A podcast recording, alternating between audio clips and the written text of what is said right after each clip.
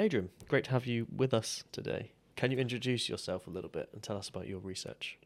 Yes, uh, my name is Adrian Butterworth. I am a um, demonstrator and uh, point four lecturer at Bournemouth University.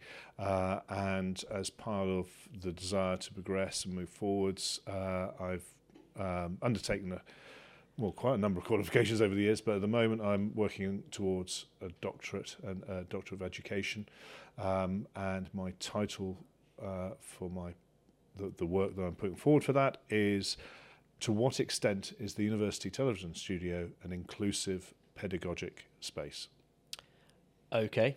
I have a fairly good understanding of what that title means. Can you elaborate? Well, and yes, every time I say this, I get uncomfortable with the fact that pedagogy, the word pedagogy, is in the title because that's you know, one of the things that you're encouraged to do with research is to make it instantly sort of uh, accessible and understandable. Um, and pedagogy is one of those words that sort of is part of technical jargon that in a way is used to obscure uh, how simple sometimes things are. Um, and it just means learning in the studio. So it's just, is it an inclusive learning space would actually be a more reasonable title. But I suppose uh, the same as everyone else, I feel that pressure to, to put a word in that makes it sound um, intellectual. Yeah.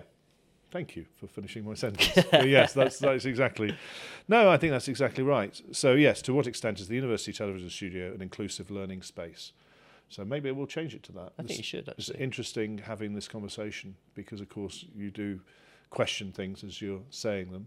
Uh, mm. and um, in fact, I did a, a, a postgraduate certificate in education a few years back, which I think you've done as well, haven't you? Mm-hmm. The same time, in fact. Yes. Um, but uh, my point being that um, did a actually were you in that presentation group? You may have even been in the presentation group when we did a presentation on um, learning through teaching. Yeah. No, you weren't. You were in a different group, weren't were you? Were we? I don't know. I can't remember what you did Carry for your on. presentation. But yes, it was a group of four of us, and we did it on the fact that when you are teaching, when you're putting something you understand into a framework to communicate it to other people for them to understand it, that is at the point which you question your uh, how well it all fits together and um, tend to improve the whole way that you're thinking about it, the theoretical framework that you're applying to that those sets of ideas. So what I'm saying is this is very useful. Thank you.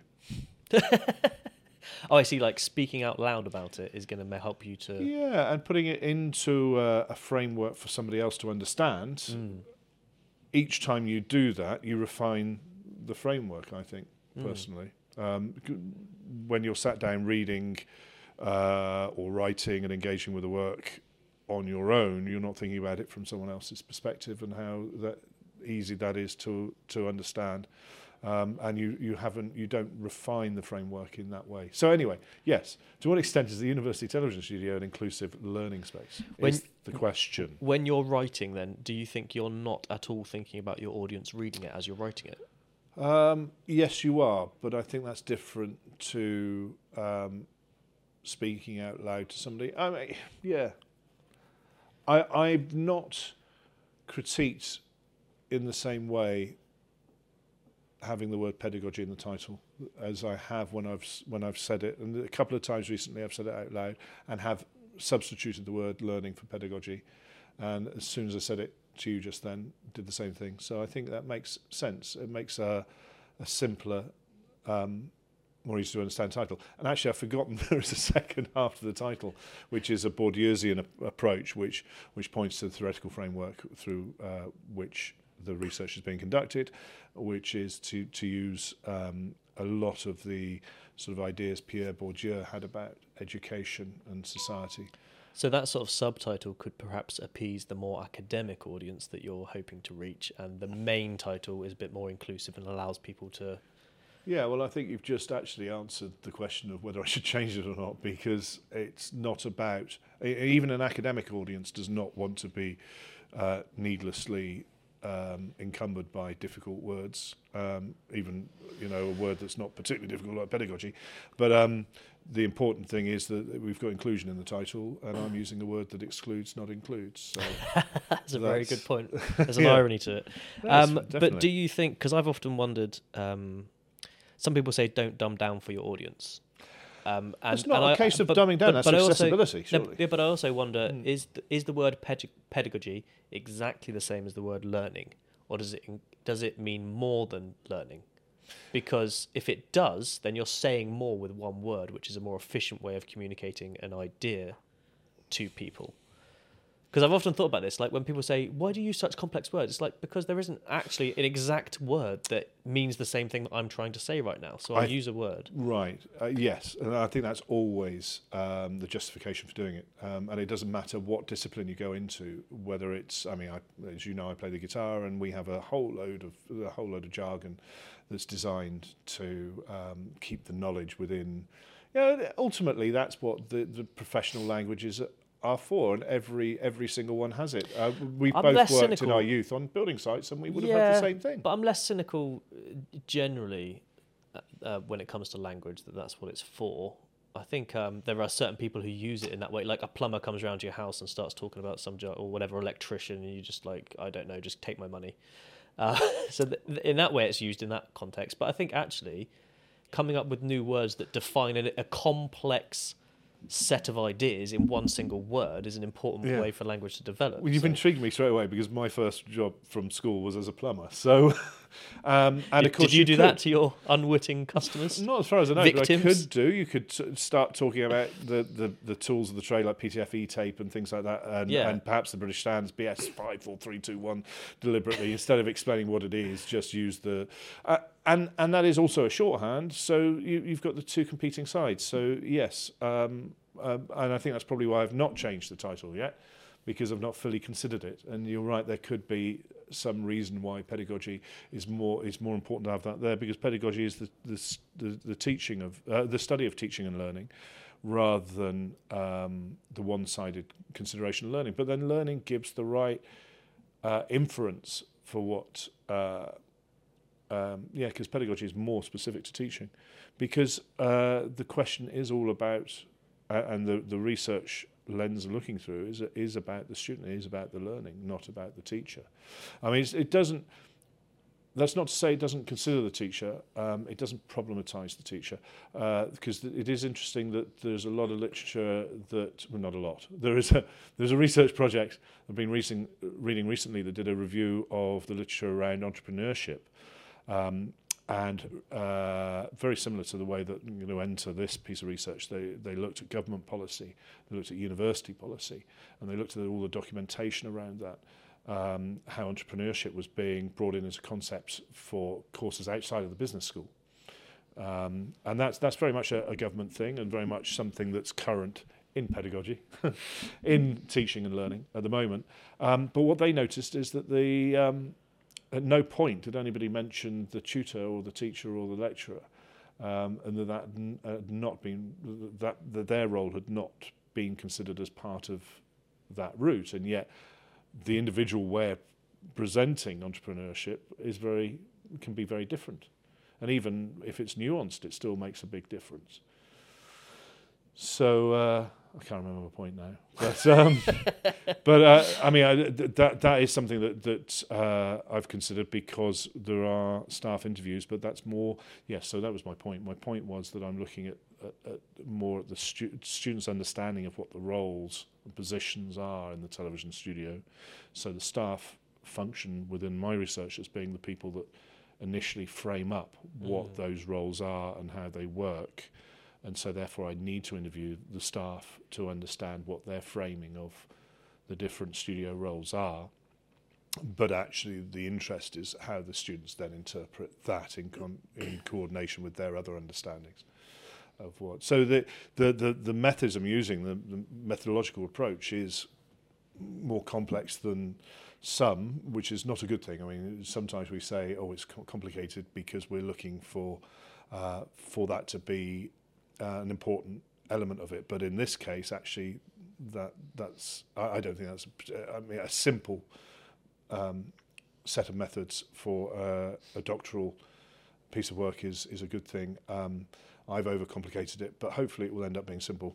Just very quickly, there's staff studio uh, staff interview, sorry, to understand the nature of how they present the roles to the students.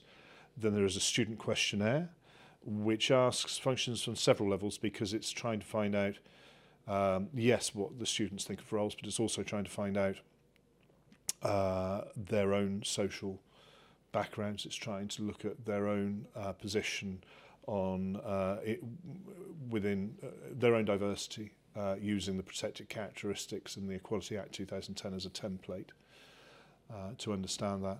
Um, and that is to map the field, the questionnaire. So the first one is about the staff, how the staff present the roles. The second bit, the questionnaire, is to understand the relationships of people within the field of uh, university television studio learning, as in the students. The, the third part is to record the students in the space, picking their roles through a number of uh, sessions. And this is being done with a 360 degree camera. So, um, and we'll also record with the 360 degree camera one of the rehearsals.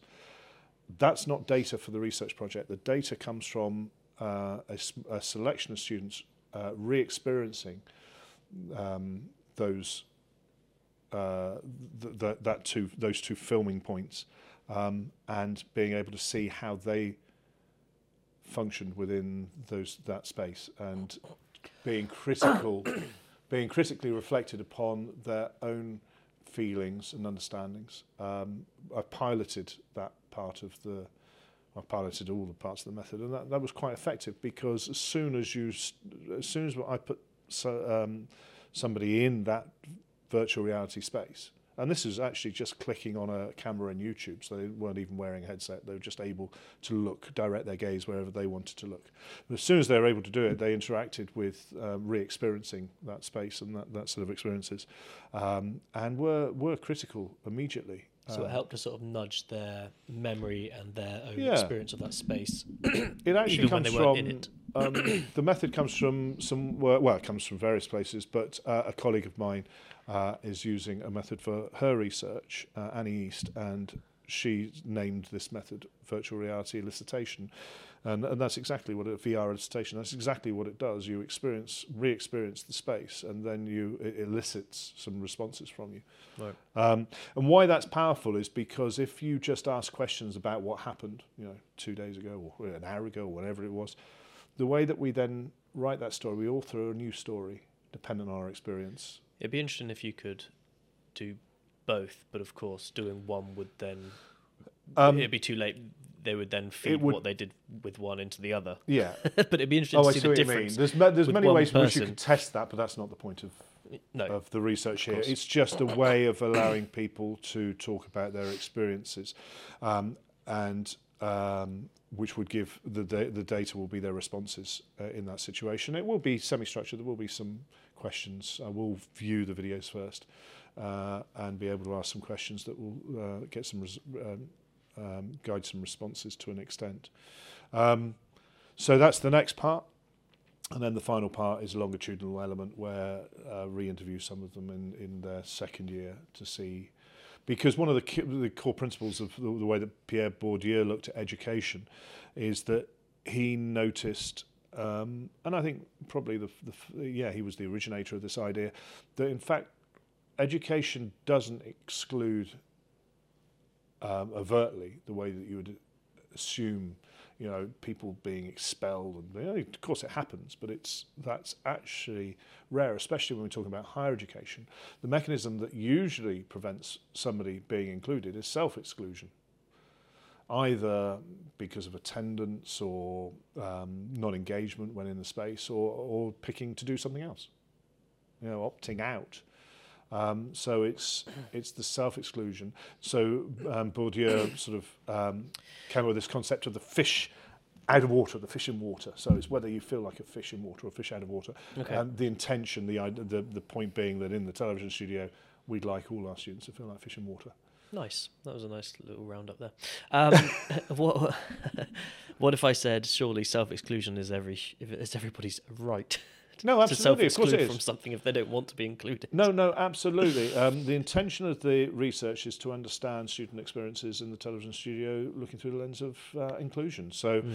uh, understanding why some students do self exclude Mm. uh, is the idea is to inform the pedagogy, is, is going forwards to look at the dynamics and the positions available within the space and see how we present them, another reason for interviewing the staff, um, and look at whether uh, there are other forms of pedagogy that can uh, make people feel more included in the space. I've often tussled with this a little bit with my own stuff that I do, like camera workshops, because you know, as you know, it's a very kind of um, heavily male-dominated Yep. Um, Well, yeah, job. It's probably improved now, professionally, yeah. professionally speaking, yeah. It is Um, improving, and a lot so- of that's because of the work done here. I mean, there, there's so, a lot of our graduates. But Anyway, I, but I, but I always question. Mm. You know, it's like I, I always sort of questioned. You you try your best to kind of even that out, I guess. But then you're thinking to yourself, well, perhaps it's just some sort of inherent. Well, you know, you can't. Each individual person, you can't make them do something that they feel they don't want to do for whatever reason. If No. they feel like they don't want to do it. No, But I guess I guess maybe the idea is to remove as many boundaries as possible, so they have the option to do it if they wish to. I think it's it's like everything in life. It's not. Was it Socrates who said something along the lines of, okay, "I'm doing well," quoting Greek philosophers. Socrates said something. Uh, it was uh, uh, he talked about the unexamined life is not worth living, something like that. So um, Mm. it's not. I'm not trying to fix the world.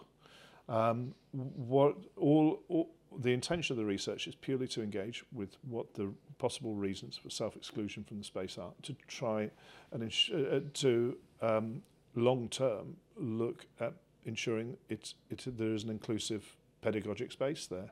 Um, there is frameworks for in- inclusive pedagogy um, in general, um, but specifically, I want to look at the television studio. For instance, at the moment, we allow the students. ooh, we allow the students to pick their own roles in the studio space, um, and maybe that's not that's maybe that's not the way to do it. Maybe a guided exercise would be better. Maybe something specific. But who knows? What I'm saying is we've not engaged critically with what we do there, other than um, the individual uh, lecturers and tutors um, using their own experience to to dictate that. And it's just I think doctoral study is point at which that you can have very very deep inquiry into something very very specific. Um, and in this case, I think that warrants investigation. What are these protected characteristics that you mentioned earlier? Can Ah, right. Yes, this is from the yeah, 2010 Equality Act, and uh, it's an interesting act. Uh, in many ways, it was a massive step forwards because before 2010, uh, there was protection under law for all sorts of diversity, but under separate legislation, and sometimes multiple pieces of legislation. They, they reckon that the Equality Act replaced over 100, 100 different sets of legislation. So whether it was age or gender or you know whatever, I mean, and those are the protected. So the first thing that the Equality Act does is define protected characteristics, the characteristics that are protected under the Act, which in some ways is counterproductive, um, in that there are that puts very firm lines in the sand as what what, ex, what what is protected under equality legislation, and also there was a a part of that law that was designed to protect intersectionality. That's when you answer more than one of the protected characteristics where you feel that you may be um, prejudiced against because of two elements, or, and that unfortunately was never enacted. So at the moment, uh, you can only uh, pursue a case under one protected characteristics, and the protected characteristics, just as I said there, their, their age, religion, class, race, not class, sorry, just added one. Class is not in there. Um, sexual orientation, I don't think you said sexual gender yet. identity, Have you said gender? gender, yeah. Um, I don't know how many I did, but yes. So there's, there's seven. Is race and nationality two different things? Are they on there or? Uh, they are two different things. I and I think they are two different. Yeah, I'd have to look them up. Sorry. Mm. But yes, there are seven different protected characteristics. Right. And it's just, uh, I think the research is actually going to use that as a, a framework because you need to have some form of framework to apply. But I don't think the research is going to inquire into all seven. I think it's actually going to end up inquiring into three or four of those Okay. elements. And I think the interesting thing with, I mean, as I say, the, it, the research required a framework, and that seemed to be the, as as the prevailing law in the country at the time, that seems to be a reasonable thing to use. But I, I think the interesting thing about inclusion is that it is, um, uh, it can in, in fact include everyone. Eh, Already um, in the academic literature, the Equality Act is it's suggested that anyone can pursue um, uh, can, can pursue cases under it because we all have age. We Mm. uh, all have a gender identity. So The- there are the- the certain the characteristics. age- the age Disabilities under there as well, actually. Of course, yeah. disability, The age one for me is an interesting one because a we are we are literally our age is literally changing. It is. second. and you can suffer prejudice uh, for your age for being too young or being too old. You know, Mm. so it's multidimensional. But, Um, but also, um, I think I think part of your study. I don't know if you're still doing this, but the neuro neurodiversity stuff is that is that still part yeah, of the study? Yeah, I mean that was an entry point for me, um, and I realised that the the actually there was there's there's there's far more to look at. Um, it, it's when you uh, looking at research, or certainly with the doctoral study, um, my supervisors gave me quite a um, a definitive sort of decision to make post major review, and I came out the other side of major review. I was looking exactly as you say, neurodiversity in television studio, and they said, "Well, which is it?" I was like, what, what do you mean? And well, you need a you need to be focused. Are you looking at the television studio? Is that your subject, or is neurodiversity your subject? Because if it's neurodiversity, you can look at it in workshops and seminars. You can look at it in multiple different contexts. Why specifically the studio? If it's neurodiversity, if you're looking at the studio, then why specifically neurodiversity? Why are you not looking at inclusion more generally? Right. Um, was one was was one side of the, the sort of questions, which I think is, it makes perfect sense. It sounds a bit Um, like a. It sounds a little bit. Um, but I mean, the, on the one hand, they're telling you to focus, and on the other hand, they're telling you, uh, like they're saying, if you're looking at the TV studio, then why just neurodiversity?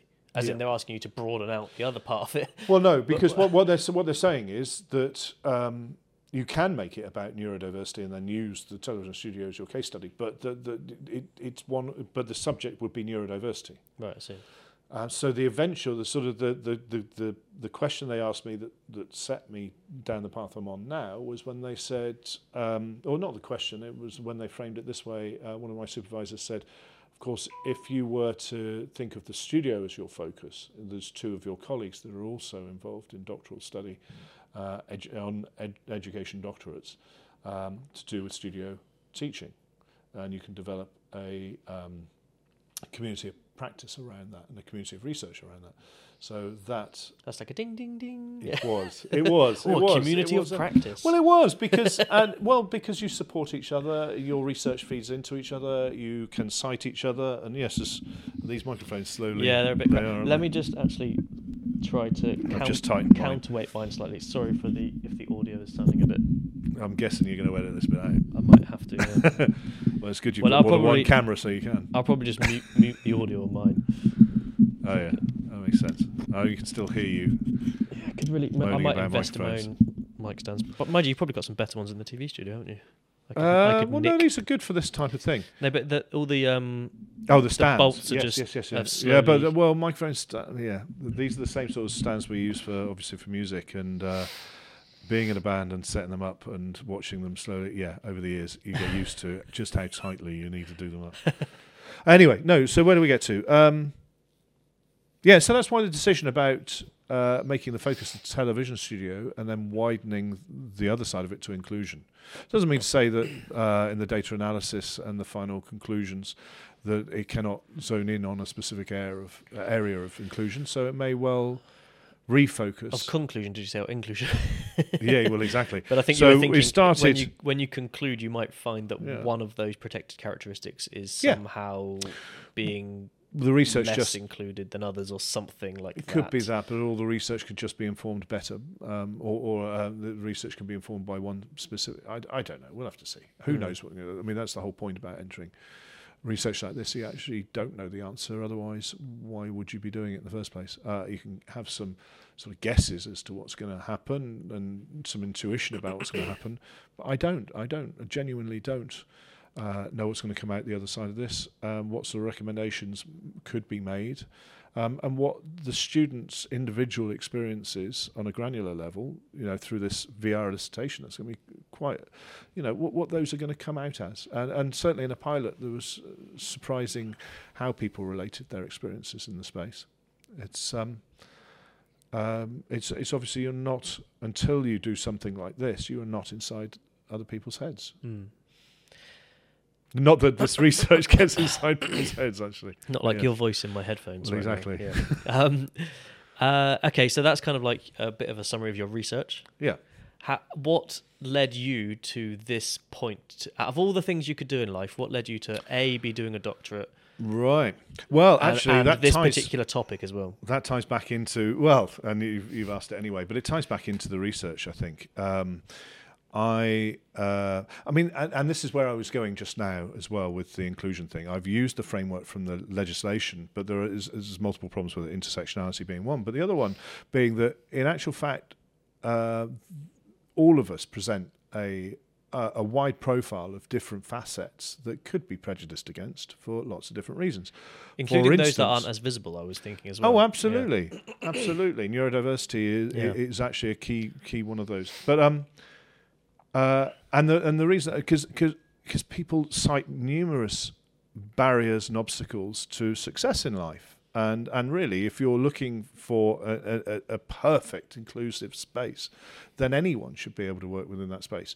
And and to give you an example, how wide and how broad that becomes, uh, there is a prince of the realm who uh, who well is he still a prince of the realm? I'm not sure, but who who has cons- considerable sort of um, concerns about his treatment over the last few years.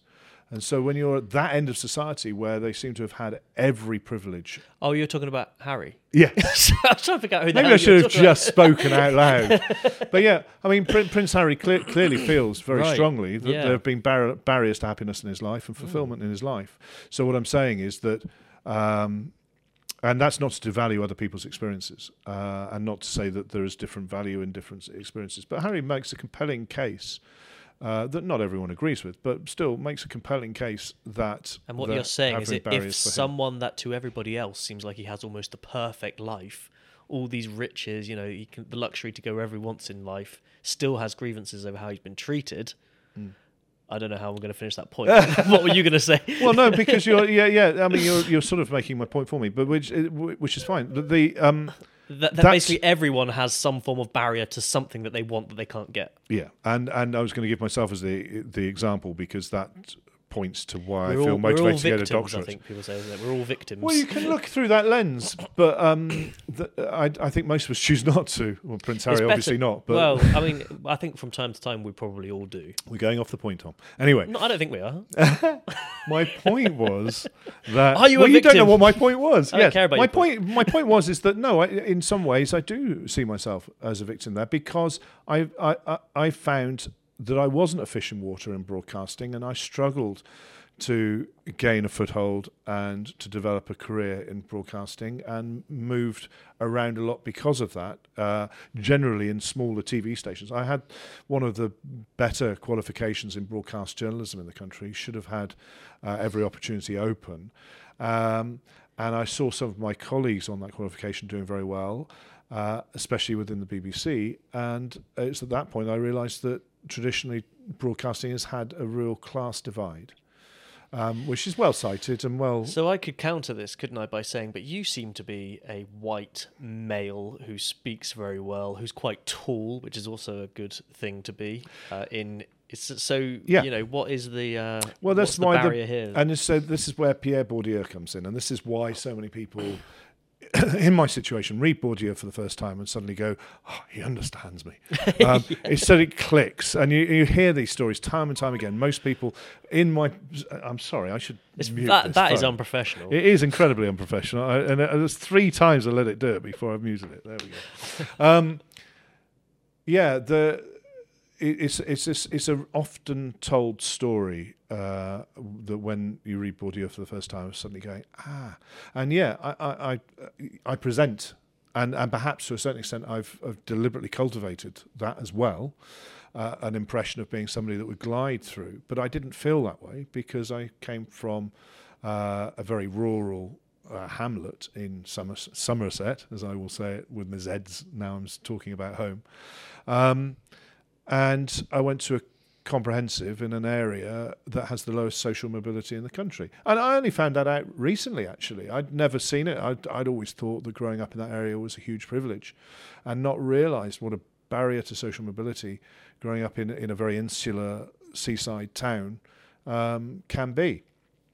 Um, now, I, I mean, I'm not claiming that I have the same barriers I, I had the same barriers as as uh, other people had to. I mean, I, I very much know that I uh, had privilege in and multiple situations, and exploited privilege in multiple situations, and probably would not do it any differently in the future. But that's not to say that I agree with that being the way that the world is. Mm. And that's why, in a very small way, this doctoral research hopes to open an area of huge privilege of working in a. I mean, the t- television studios that we have here are very, very nice, top of the range, 4K, probably the best in the country in an education establishment at the moment. Um, taught by some very, very uh, im- important people who've had glittering broadcast careers, and me. Uh, and um, but yeah, so I mean, uh, it's it's a huge privilege to be here as well. And uh, I think one of the things about being able to reflect on privilege, and I know a lot of people have, have balked at this I- this concept and idea of privilege. Um, but one of the things about being able to reflect upon it is you can take two decisions. You can either balk at it, you can have problems with it, and you can critique it, or you can actually say, uh, "No, I get that. I, I have had a huge amount of privilege in, in multiple ways, um, but possibly not in this way, which I can use empath- empathically to think about how that would function for other people who have less privilege. Mm. And why can I not therefore use my privilege or the situation that I find myself in due to that privilege to make the world a better place in the future? It's interesting, isn't it? This idea of um, of uh, check your privilege. or check your privileges comes across as a negative connotation, doesn't it? It's when people say "shut up," basically, aren't they? Like people get put down online if they say "check your privileges." Right. Yeah. But um, I, I wasn't gonna, I wasn't trying to go down that route. Anyway. and sometimes I that's tr- very that's a very relevant thing to be saying, I think. well, I mean, I suppose But people yeah. could level that criticism at Prince Harry, right? Um, Oh. oh, and you were saying I was unprofessional. so There we are. oh shit, yeah, that's a reminder I need to do something. And you've And sworn I've on just next to snoozed a, it. and you've and you've sworn on a microphone. Brilliant. Full house. Sorry, give me one second. I just need to amend the time on this so I do remember to do this because otherwise I'll be What in is it? trouble. I need to drop the push chair that I inadvertently Ah. brought to work this morning in the boot of my car Actually, back and- home. No, this is that is a wonderful example. Um, I used to work as I worked for a short time as a videographer with my own business and went out and it was mainly viral video and worked for some very large clients. And there was one particular client who I would have said should have known better. Now, one of the reasons that I worked like that was because I was a stay-at-home dad, and so I was um primary carer during the day because my wife was working um, for my daughter, and occasionally I would have to take her on filming jobs. And the vast majority of people actually saw it as an advantage to have um, uh, Chloe along to these um, sort of things. I mean, I, um, but uh, there was one particular client I had who um, loomed over the top of her, and she burst into tears, um, and then uh, had a real problem uh, that I was a working father that had to, and because it was uh, not deliberate, it was uh, organised that she would be looked after. It was a long story, um, and it was organised by his press officer, uh, and she was unable. That was unable to happen, um, and I lost that very important work. Uh, it was a public service uh, employer as well, so an individual having an issue um, that way. So what I'm trying to say is, I suddenly understood uh, what a challenge uh, being a mother and working uh, must be from from that parallel experience. I've got a very good friend of mine who's going through this battle at the moment who's recently had a child and her uh, she works in a zoo Mm. in Devon. Um, and they refuse I know the zoo. Do you? Very well. Yeah. If it is the same one. Probably Well, it not. No, it's a be. small zoo. Yeah. It was the subject of film. I bought a zoo. Is it? Well, this seems like a strange coincidence. is. Dartmoor. No, it's no, not it's not that one. It's oh, okay, right. Yeah, that would be a coincidence. Anyway, yeah. I think it's Shaldon. Is that a place in Devon? Don't know. Carry on. I can't remember the name of the zoo I'm trying to talk about now. Anyway, she's it's just called battling at the moment because they refuse to consider different hours for her to be Yeah, flexible and this sort of stuff. fair. And she's now, you know, she's now getting involved with protests for like, um, what are they?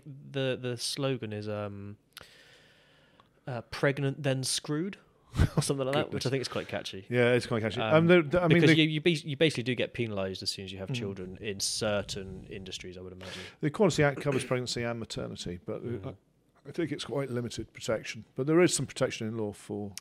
It's an interesting thing for me. But I mean, I I completely um, like side with that side of things from the individual human perspective. But then part of me also thinks, well, a business is. It, I mean, to what extent and how can we encourage businesses to cater for individuals in that sense when really the prime focus of a business is to well, capitalize, is to make profit. In a neoliberal society. Yeah. So, so I mean, but how does that Take a change of government to change that. Anyway, How how do we? How, The- how is that? um, I know we're going off topic, but Well, no, but, it, uh, but, uh, so there are some interesting elements here because obviously, as part of the literature review for this work, I had to read through an awful lot of government policy and the Equality Act that multiple sounds times. so dull. Yeah, uh, I won't deny it. Um, but actually, no. Uh, one of the interesting things, and this is when you have to say something's interesting, you so- sometimes wonder uh, if I have to qualify it as being interesting. Interesting, is it really? But no. Um, uh, in this case, I think it probably is. Is that um, you said it again. That means it's terrible. It's terribly disinteresting. Well, No, looking at it it, from a student's perspective and Yeah. looking at. Um, uh, so the reason to use law is if you feel that you've been unfairly treated. So you'd use the Equality Act. To, you you would basically you go and see a, a barrister, not a lawyer. That's America. In this country, it'd be a, well, it'd be a solicitor. You go and see a solicitor and say that I've been unfairly treated because of A, B, and C, and they would say, um, well, you would have a case under the Equality Act because that's one of the protected characteristics, and and then justify that piece of statutory legislation. It doesn't mean to say it's the only piece of legislation that may fit. Um, quite often you'll hear about a new law being brought in, and you think, well, why, why is there a new law in that? Because the, it's already covered by another piece of legislation. Um, for instance, when you're filming on a beach, somebody say you're not allowed to film here. Well, no, you are because you're in a public space, but you may be filming children inappropriately. In which case, no, there's there's other legislation that prevents you from doing that. So um, it, it's always a patchwork. Um, and the the really in- see, I've said really interesting now. I'm absolutely condemning this tidbit. It's in your head now. Yeah, but the um, so when it comes to students that feel that they've been unfairly treated by, say, a university, uh, you would think, oh well, the equality legislation is going to be your your primary friend. But there's there's there's quite a lot to prove under the Equality Act. Uh, and uh, as we were saying earlier, intersectionality may mean that you've you have to pursue it under one element, whereas the two taken together is what's caused the prejudice. So you're unlikely to be successful because they say, well, that's actually not reached them. There's a set of sort of measures to allow a, a judge or a jury to to make a decision under that. Um, so what they're actually suggesting now is that students students wouldn't bother with the Equality Act because of the way that education is now funded. I don't think this has been tried in law yet, and this is a specific paper, Roberts and Howe, if you're interested in following up. Wow, I'm, But, I'm um, impressed. Uh, yeah, and they uh, what they suddenly realised is that actually a student that wants to to progress a, a case under prejudice um, has a would have a a, um, a sense of recourse through the um, consumer legislation because they're Oh, paying right. for their education, Mm. um, and that's far more powerful, and the uh, would set a potential awards precedent. are quite high. Exactly, and that's the point. So you, you've just shown your legal knowledge. Yeah, I see you looking very What the word yourself precedent. precedent. Yeah, and actually it does, and that and, and you're exactly right because it takes one case to be won to set that as a legal precedent, and then it becomes very straightforward for people to prosecute uh, underneath that uh, piece of legislation. So, um, so yeah, consumer law is. a- And and I know the universities are concerned about that because there is training being given uh, around consumer law. Mm. Um, and that's a, a facet, that's a way in which education is developing. So, uh, uh, actually, another rationale for my research, because if we were, for instance, to be found not to be inclusive in the television studio, uh, obviously a student would be able to pursue us for damages under the Equality Act 2010 or, in fact, consumer law. That could be a very useful rationale for you in terms of, um, uh, you know, Why I'm doing it. uh, no, not for you personally, like tra- e- external traction or whatever. Yeah. uh, it's of big interest to universities who might come up against this sort Yeah. of thing. Yeah. That's actually it could be a good rationale for you know I don't know stakeholders in, in your Yeah. research or whatever people who are interested in funding something along the lines of. It is you're doing or important to think about these things in these ways because, uh, for instance, what, w- w- universities feel that they're doing inclusion very, very well. Um, I think we feel in this university we're doing inclusion well, um, but certainly um, Sara Ahmed, who who is well published on this subject, uh, wrote uh, a, a, book called. Um, right, can't remember the name of the book. That's, a nice, that's, an, interesting, that's an interesting title. Yeah, 2012 uh, on being included. It's called. There we oh, are. I knew it was in there somewhere. Well played. Um, yeah, on being included, and she looked at diversity work in universities. Um, uh, because she was concerned that it wasn't doing what it said on, on the tin. Mm. Um, and her conclusions are really quite surprising, but also when you hear them, you go, oh, yeah. Because what she pointed out is inclusion work within large organisations, and she focused on universities, but she levels this accusation wider. Generally is about writing policies and counting representation. Mm. And her question through the book is what actual what what does this actually do to change inclusion, to change diversity? And well, it doesn't really do that at all because diversity work in it in and of itself is not involved in increasing diversity. It's involved in counting and publishing policy. I think you had another finger up for a second then. No, no. I'm so used to doing that. You doing that to me. Uh, I find it I find it helps people remember stuff, but there's also um, places where it's not uh, appropriate but yeah, no. Uh, so, uh, uh, and that's an intriguing sort of thing to think that that actually this um, idea has been co-opted within a neoliberal framework mm. to ultimately not achieve what it's there to achieve. Well, I mean, what does inclusion look like, really? The perfect inclusive thing. What does it look and like? And there's huge debate over that. Is it, um, I mean, uh, to, to, to bring someone up that you've cited on occasion, um, whose name I've forgotten. Who now. I've cited? Yeah. I don't ever cite anyone. Oh, Peterson. Thank you, Jordan Peterson. Jordan Peterson. Um, he he he's he, uh, uh, you know I'm not a fan, but you also know some of my arguments as to, to uh, he, he, he, he presents very sensible arguments, but he is specifically designed to aggrandize himself. He will look at any debate and look for the chinks in the armor um, and develop a compelling argument. And the one that he puts on to equality is he he sees the current framework for equality to be equality of outcome, which which I think he's probably right about. Uh, because uh, of that, because of that counting thing, I suppose. Yeah, yeah. quantifying things. I mean, this is the thing that are probably already there. I don't know. I don't know. It's hard to say. Well, no, you're, you're, but but I think this is this, this is where I think Peterson's dangerous um, because he has he has a point. Um, which is equality of outcome is not the same as equality for opportunity. And actually, what the if you look at it purely using an intellectual framework, equality of opportunity is the right way to go, and uh, equality of outcome is is clearly wrong. But that completely ignores but the fact that we are working within a a, a, a, a, a very highly skewed society. Our own department is a good example of this. When I joined our department, it was 80% male, 20% female tuition. Now, that is not going to be positive for inclusion. The representation on the teaching staff is 80% male.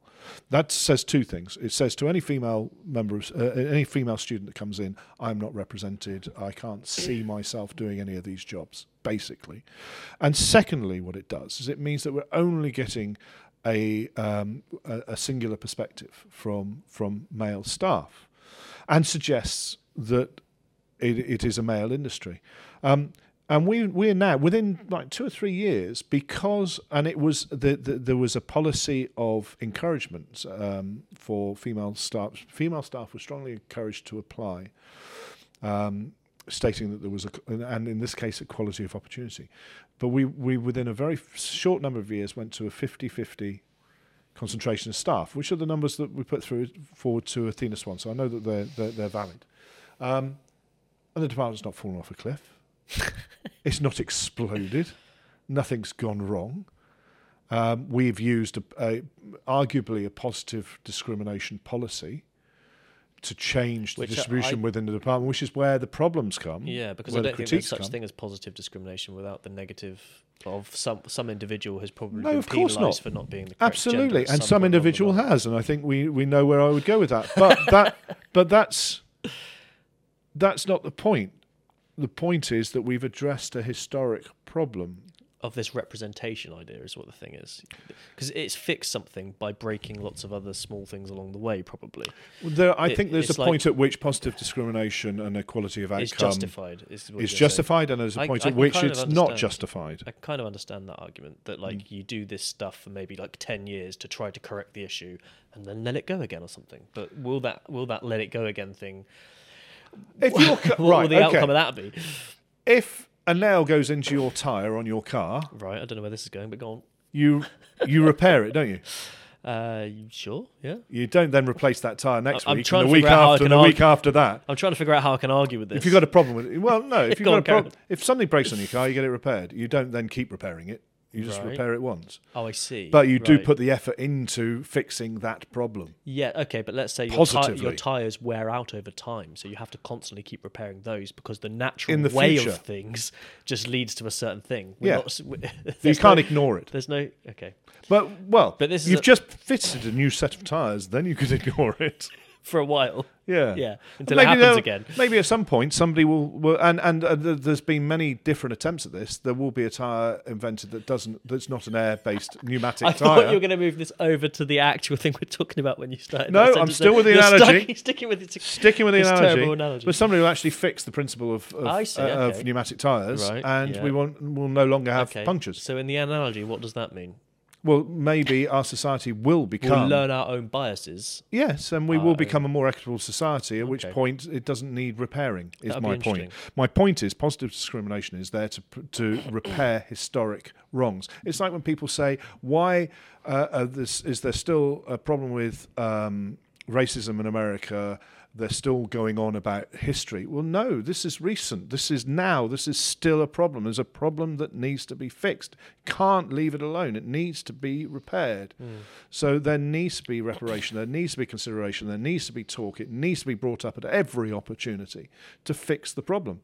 If the problem's fixed, then we don't have to mention it. But the only people who think the problem is fixed are the people that don't have the problem. The people who benefit from the problem. exactly. Yeah. Well, in fact, yes, I say the people Um, who have the problem. It's even worse than that. this- It's people who benefit from the problem. Something I've not thought about. I mean, a garage will repair your tyres every week if you give them fifty quid. of course, but that's because it's not their problem. it's not their problem. They'll take the money. They'll check your tyres for you. They'll rotate them. They'll replace them. They'll do whatever you want. Something that occurred to me when we were talking about the equality of outcome versus equality of Yeah. opportunity debate, which hadn't occurred to me before, but it's just occurred to me when Yeah. we're talking now, is how do you define when, at what point in uh, forcing some sort of equality thing, uh, what, uh, Well, how can you define? point. How can you define? No, no, Yeah. no, what, no, no. What I'm saying, and, and it's right. no, no. Let me finish. What I'm saying is, how can you define the difference between an outcome and giving someone an opportunity? Because we could argue, okay, hiring lots of females in the department was an outcome, but was it?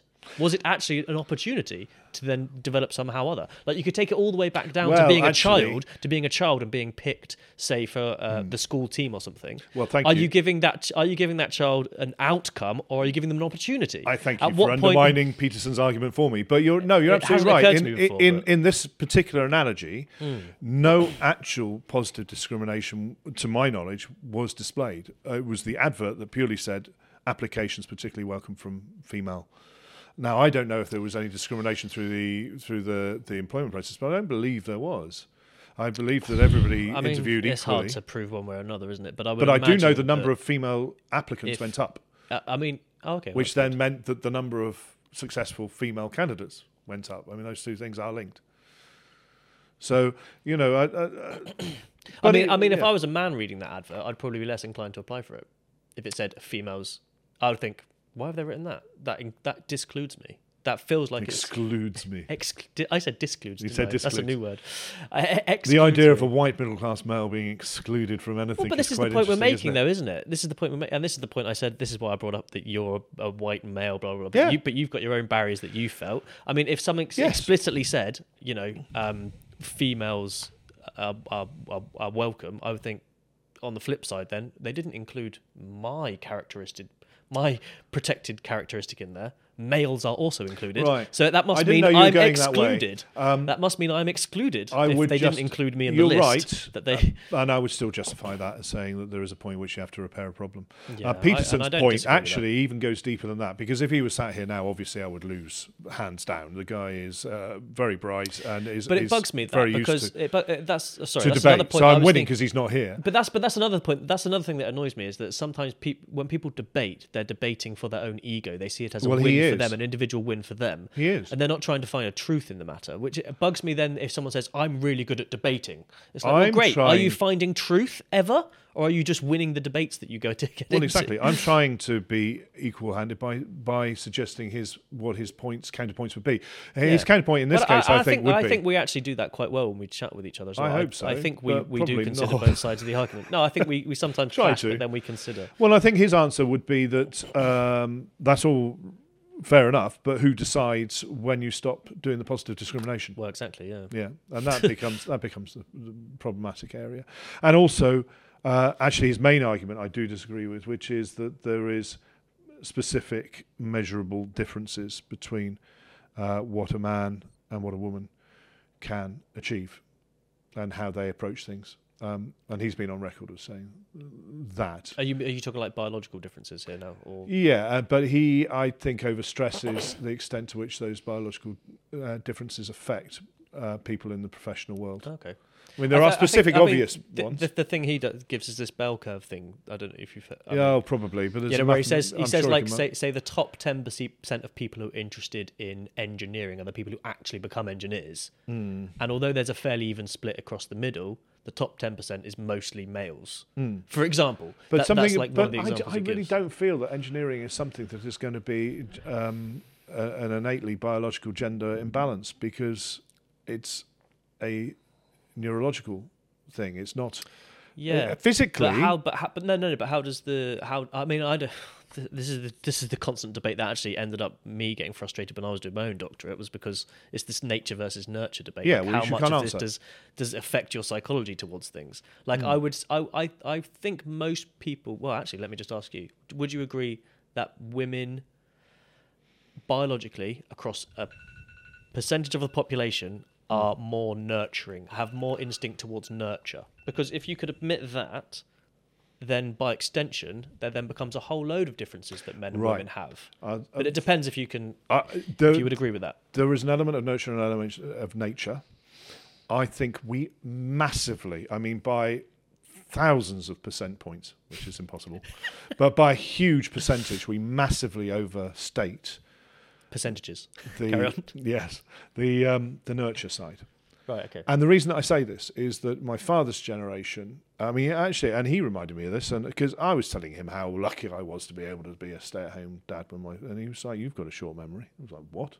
And he'd, um, in his time, obviously, it was much tougher for somebody to be a stay-at-home dad, and he uh, worked it through a little loophole in that he took night shifts so he could be at home during the day, and he would sleep in the mornings and then be up. Uh, in the afternoons to see his family, his young family, which uh, yeah, I was I was really imp- I was really shocked, surprised, and impressed when he said that. But um, eh, what I'm saying is, in his time, it was it was it was pretty much an absolute when we were kids in the 70s. Um, I'm that old, yeah. Thank you.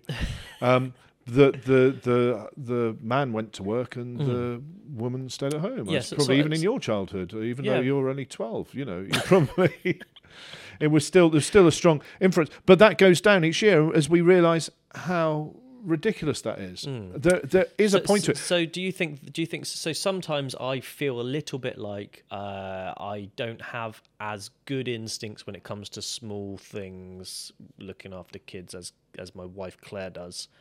Um, but I wonder, is that because it's been culturally ingrained on me because I identify as a man element and then as both, thing, but I or would is it say- just because? The biological element has been massively overstated, and the nurture element's been completely, almost completely forgotten. Like, for I mean, instance, I mean, the, the is pink, the pink deal, and blue though. thing. I mean, it is quite a big deal though that a woman carries the baby for nine months and then, uh, you know, more often than not, feeds the baby from her own breast. I mean, that that natural thing that we cannot change is probably the foundation for a lot of other things that then make men and women different. That's Um, an unchangeable.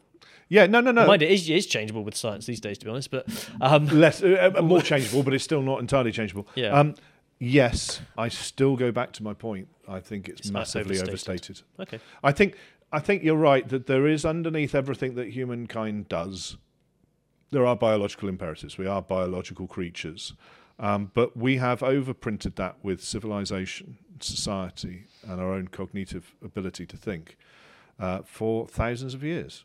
Um, so it obscures almost totally the biological imperatives to our lives, but not completely. No. Um, but understanding what the balance is is impossible. There's an Mm. unanswerable question. yeah, There, there, and, and and why do we need to answer it? We don't need to answer it. I mean, there's evidence all around us that we've got it wrong at the moment. Uh, and and I'll go back to my example: eighty percent male, twenty percent female, now fifty percent male female, still works. I don't think anyone ever The doubted department's it would. not changed I don't in think any anyone ever way. doubted it would. I don't. I, I, I wouldn't imagine anyone ever Well, doubted the do you know 50 wouldn't work. I bet, I, just- bet I, I, I, I, expect there were, were some people that thought that, and I and I, I think I would have myself a few a couple of decades ago. I remember entering the broadcast industry and having those feelings about well, why do the girls want to do camera now? They're not strong enough, and leave it. I'm a bloke. I should be allowed to do it. I remember being in radio and thinking I, I have. I, I don't have an accent and being very proud of the fact that I mean that was given to me by my parents. It was not something that I worked hard to get or anything, but I was very proud of not having an accent because it meant I could be a, a broadcaster. And then all of a sudden they want regional accents. I felt very hard done by by that. um, so uh, yeah, it's it's it's all a bit silly to be honest. And all we need to do is just look after each other and make sure that everybody has the opportunity. Equality of opportunity is is is is, is really what I'm talking about as far as the studio is yeah, but concerned, when does the opportunity become an outcome? is concerned. That's my question. Well, yeah, and and uh, and I would encourage equality of uh, uh, outcome at the moment. Um, I had a student who was neurodiverse and and um, still doesn't have years after graduation still's not get, uh, got an industry job, and I very much encouraged that to happen, but unfortunately, it has not. Um, but you know there are uh, a number of our graduates now who are uh, camera operators who are not what you traditionally consider to be a cameraman. Nice inference on the man there. well, cameraman. yeah, and and I think we I, I think we could be justifiably proud of a few things that we've done, very small things, but still considerable things. The um, our old head of department, as you know, lobbied the Guild of Cele- Television Cameramen to change their title because it, it's it's I mean it's possibly the last example in the modern world. I mean, postman maybe we still use. I don't know. Uh, well, they would, they would call it post delivery delivery I don't know. merchant or something. Yeah, I don't know. delivery operant. So it's one of the last ones because I remember working at the police ten years ago, more longer than that, fifteen years ago. Uh, occasionally slipped into policeman, and I was always immediately corrected police officer. It is police officer. These they- are genderless roles. They've now changed it to camera professionals, haven't they? The Guild of So yeah, the guild actually we misinterpreted because uh, initially they were very resistant to it, um, and we interpreted that as um, being negative towards the idea.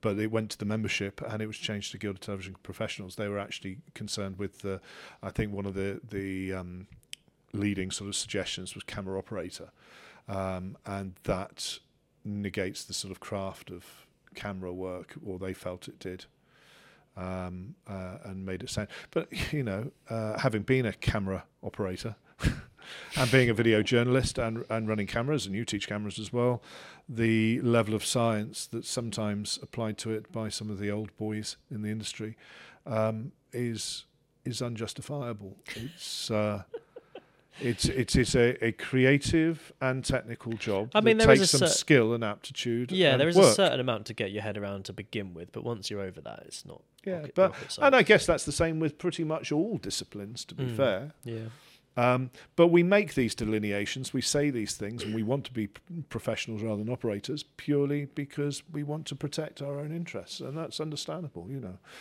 Um, and the only way to actually get us to sit down and go, oh, uh, no, I, I want to change that bit of practice, is for some decent, peer-reviewed, quality research to be done that, yeah, bringing it and to here he is. bringing it full cycle. So the reason for doing this piece of research, no, is just to ensure that that this wonderful facility that certainly is something that is um, uh, appreciated by everyone who sees it um, is is open to all and is not something that is only open to a small percentage of society. Hopefully, the findings of the research are that we're actually doing this quite well.